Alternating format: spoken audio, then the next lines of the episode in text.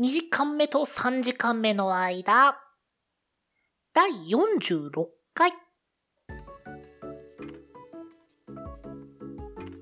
こんにちは、んごです。こんにちは、ケトバです。このポッドキャストでは2時間目と3時間目の間と題して、あのちょっとだけ長い休み時間を大人になってしまった2人が取り戻そうとする休み時間型ラジオです。第46回です。なんか歯切れの悪い46回です。だったね。ノープランですね、今のは。はい、ということで、今回、読書感想会後半なんですけども、はいはい。はい、えー、ここから、まあ、ご注意なんですけども、前回ですね、私の小バと小バとを話しましたが、今回死神の制度について大いにネタバレを含む話をします。これから読むつもり、もしくはネタバレが嫌な方は、えーご視聴をここで一旦やめになることをお勧めいたします。それ以降大丈夫な方は、このままどうぞお付き合いください。まあ、前回のね、話してみて思ったのが、やっぱり中身には触れるからね。どうしてもね、触れないで話すのはちょっときついので、うん。で、やっぱり展開とかが面白い、あの、小説だったり漫画だったりしてるので、あの、本当に、まあ、そうですね、感想から先に言うと本当に面白かったんで、あの、ぜひともその、すごい楽しそうって思った人は、ネタバレを会議して、ぜひ一度読んでみてほしいなとは思います。はい。それで感想なんですけど、お、面白かったんですか？うん、面白かった。いい小説だよね、あれ。読みやすいね、何より。うん。ということで、ここからバシバシネタバレ挟んでいきますけど、えー死神の制度、まあ初めて読んでみたんですけど、はい。あの、先ほども言ったように、ともかく読みやすいね。サクサク読めるよね、あれ。うん。あの、全6編かな？はい。6編ですね。ちょっとね、本開きながら失礼。はいはいはい。えっとね、ちなみにあの、知らない方に向けて話しますと、死神の制度は伊坂幸太郎氏による小説でございます。はい。えっとね、ショートストーリーみたいなのが、えー、大体35から40ページくらいが、えー、1、2、3、4、5、6、計6編。はい。で構成されてます。で、その中で、えー前回それこそ、あの、ケトバが語ってたこの千葉のキャラクターがいいよっていう風に言われて、まあ、読み始めた感じなんですけど、うん。うん、あのー彼が本当に日常に対してのいいスパイスになってるなっていう風に僕は感じましたね。うん。千葉のキャラクターはなんかこう、憎めないというか、愛らしいよね。愛らしさか。は感じなかっあ、た。ああの、それこそドジっ子属性みたいなところがっていう、あれかな？うん、かもしれない。小バトで言うねう。んうん。うん。うん。あのー、僕としてはですね、まあ、そうだな、この小説もね、まあ、それはお話だからって言ったらそこまでではあるんだけど、割とやっぱりご都合主義で進むところが多くて、うん。個人的にはね、そういったご都合主義ってもういいよ、お腹いっぱいだよって思ってるタイプの人間なんですよ、僕。うん、うん、なんですけども、まあ、この作品も、まあ言うならそのご都合主義ありきのお話なのでっていう感じで見てました。うん。うん。全体を通して言うと、すごいね、よくわかんねえっていうところがすっごい多かった。ほう。あーって。ああ、そう。でもまあそこは謎に残していいのかなって思ってたのが、えっと、前、その、ケトバに進めてもらった時に語ってた、えっと、死神が人を殺すか殺さないかっていう判断、うんぬんかんぬんっていう部分があるんですけど、はいはい。そこがね、まあ、明文化されてないんですよ。ああ、何を基準に決めてるかってことだよね。とかですね。うん。が、まあ、明文化されてなくて、まあ、僕は 正直それはよ、それで良かったんだろうなと思ってるんだけど、うん。まあ、その結果置いてかれて、その何？ご都合じゃんみたいなところとかも結構あったんですけど、うん。まあそれ込みで最後の6で回収してもらえてるんだろうなとは思ってましたそうね、最後の老婆の話で、全て綺麗にまとまりますからね。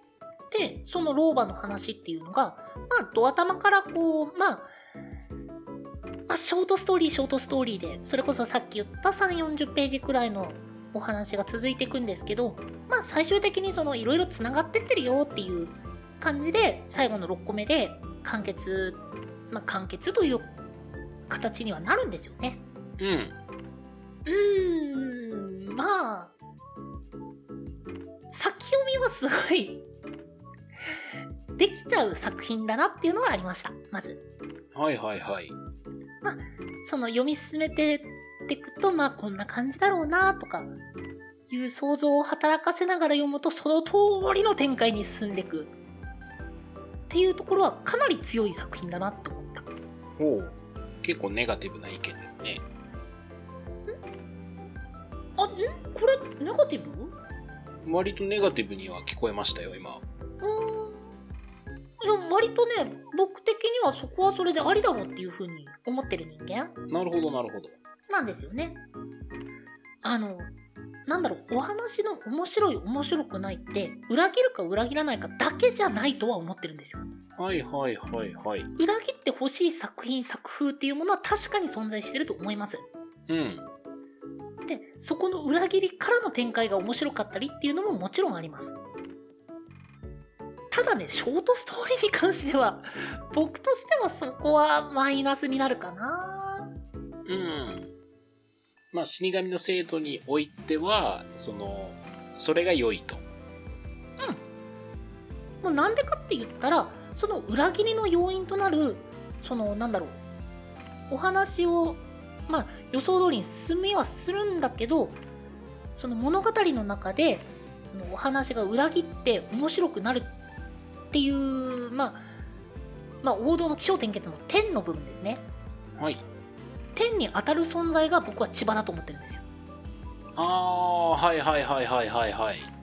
でもうすでにその天に対して焦点が当たってるお話である関係上下手にここで裏切りを続けると見てる側としてはただただ混乱して頭に入ってこずに「おいうんうん」ってなって面白みが欠けると思うんですよね。そうだね。言われてみれば確かに、その、千葉と出会う人物からすると千葉って天の存在だね。うん、だからこそ目の前で起きていることっていうのは予定調和であってあの日常でなければいけないっていうふうに僕は見ててはいはいはい感じた。ところが強かったです。なるほどなるほど。その予定調和であったりまあ当たり前だったり予測ができるっていう展開に対してこのさっき言った魅力的まあその存在が面白いっていう風に言われてまあ言って2人で言ってるその千葉っていう存在が関わってくるからそこに点が生じるわけですね。うん。うん、でそれがショートショートの面白さのまあ肝の部分だなっていう風に感じる作品だったんですよ。はいはいはいはい。まあ、例えばそうだな人殺しの少年のお話うん。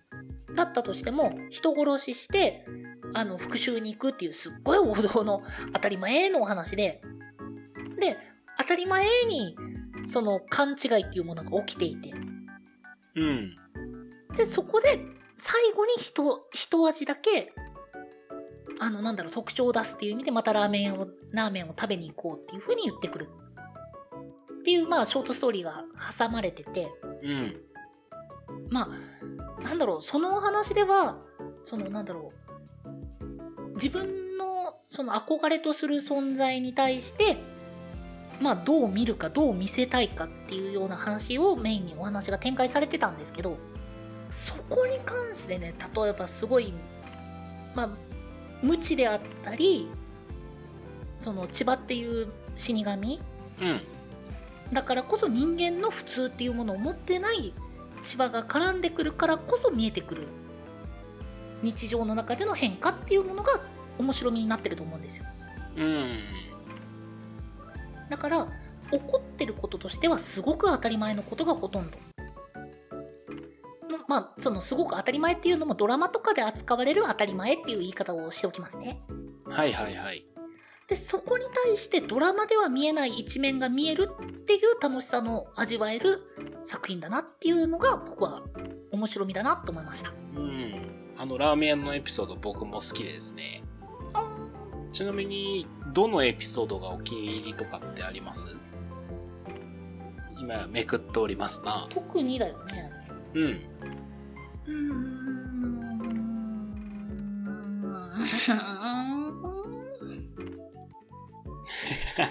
悩んでる。こうつつけがだし。だからやっぱ恋愛かな。あいや、ごめんなさい。これは本当に個人的な趣味だ。個人的な趣味なんですけど、恋愛で死神が一番かな。なるほどなるほど。最後への絡みも一番濃い部分だったんで、うんうんうんだからかな。いや、個人的な一個一個のね、うん。うん。好き嫌いっていう話をしだすと、まあ、やっぱドア玉の死神の制度はい。に関してはやっぱり面白かったです。うんうん、まあ、これがないと物語が始まらない部分なんで、そうだね。で、その、言う、そう言うならその死神の千葉っていう人人間っていうか、まあ、死神の、うん。まあ、当たり前であったり、例外であったり、ポリシーであったり、考え方であったりっていうものに最初に触れる部分なんで、やっぱり楽しかったです。はいはいはい。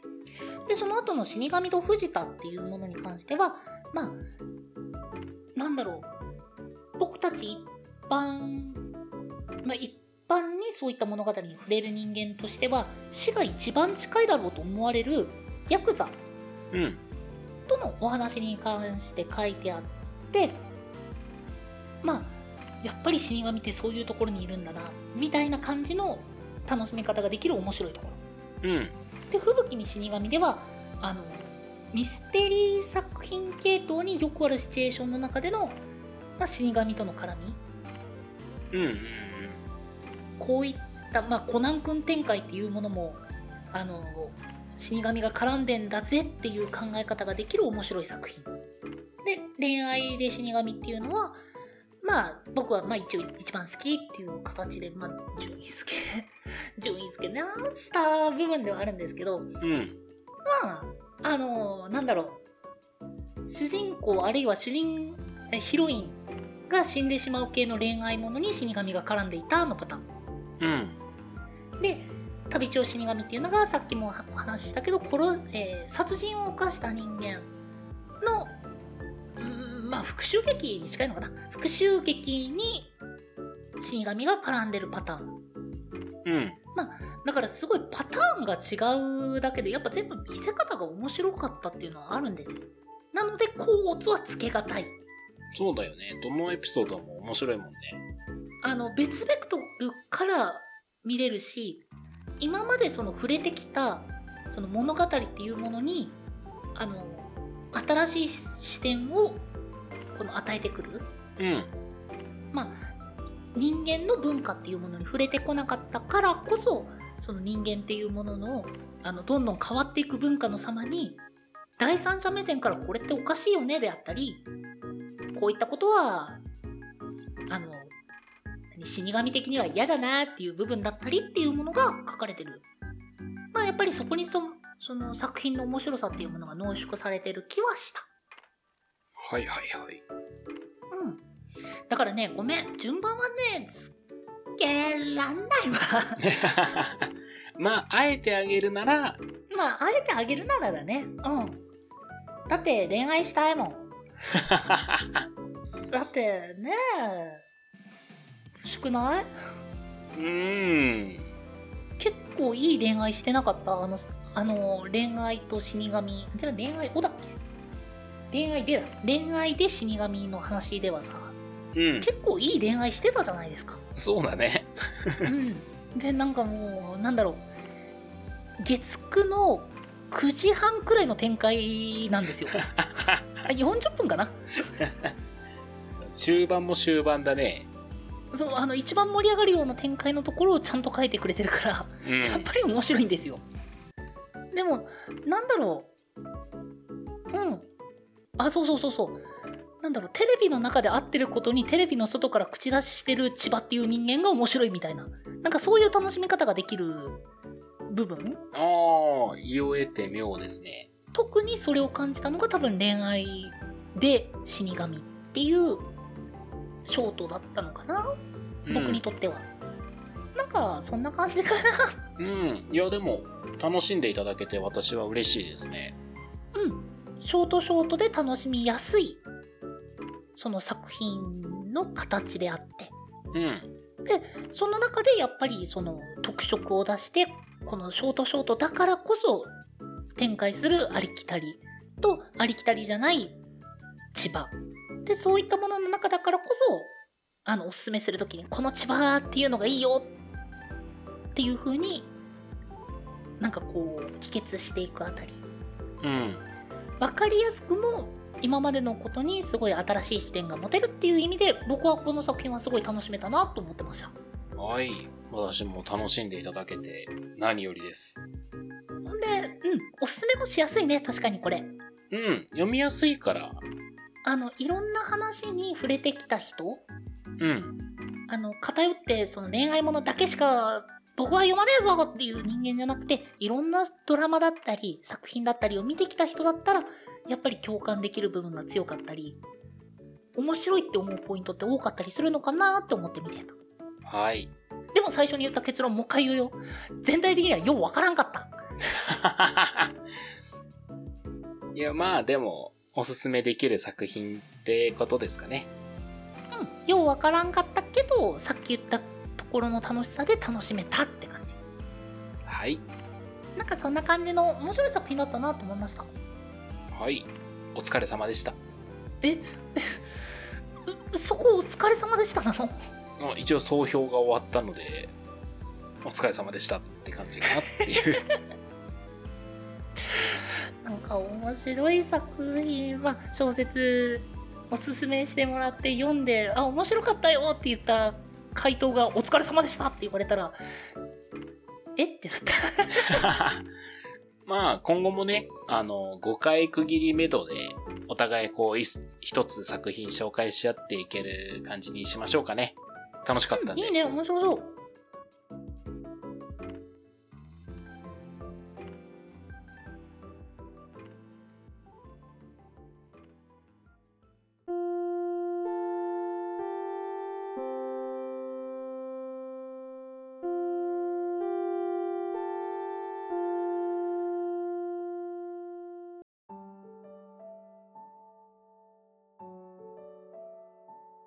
2時間目と3時間目の間、第46回。今回は、うんごが読んだ死神の制度についての感想を語る回でした。もう感想とかは語りきっちゃったから、あれなんだけどさ、はい。なんか2回連続でなかったら、あのー僕の口がこのコーナーではって言いたくなってる口がある。あ、じゃあ後で。このコーナーではきっと明日のためになるバーチーフだよやややはい、えーお便りはですね、23radio.podcast.gmail.com まで、その他ツイッターやノートなどは概要欄をご確認ください。その他にも、この番組の感想や話してもらいたいトークテーマなど、他にもこういった本おすすめですよ。ぜひ、二人にこの本読んで感想を聞きたいですとかございましたら、先ほどのメールアドレスか、ハッシュタグ23ラジオとつけてツイートの方よろしくお願いいたします。そうですね、なんか視聴者さんから教えてもらった本2人で読むのも楽しそうですね。ということで、お相手はケトバと5でした。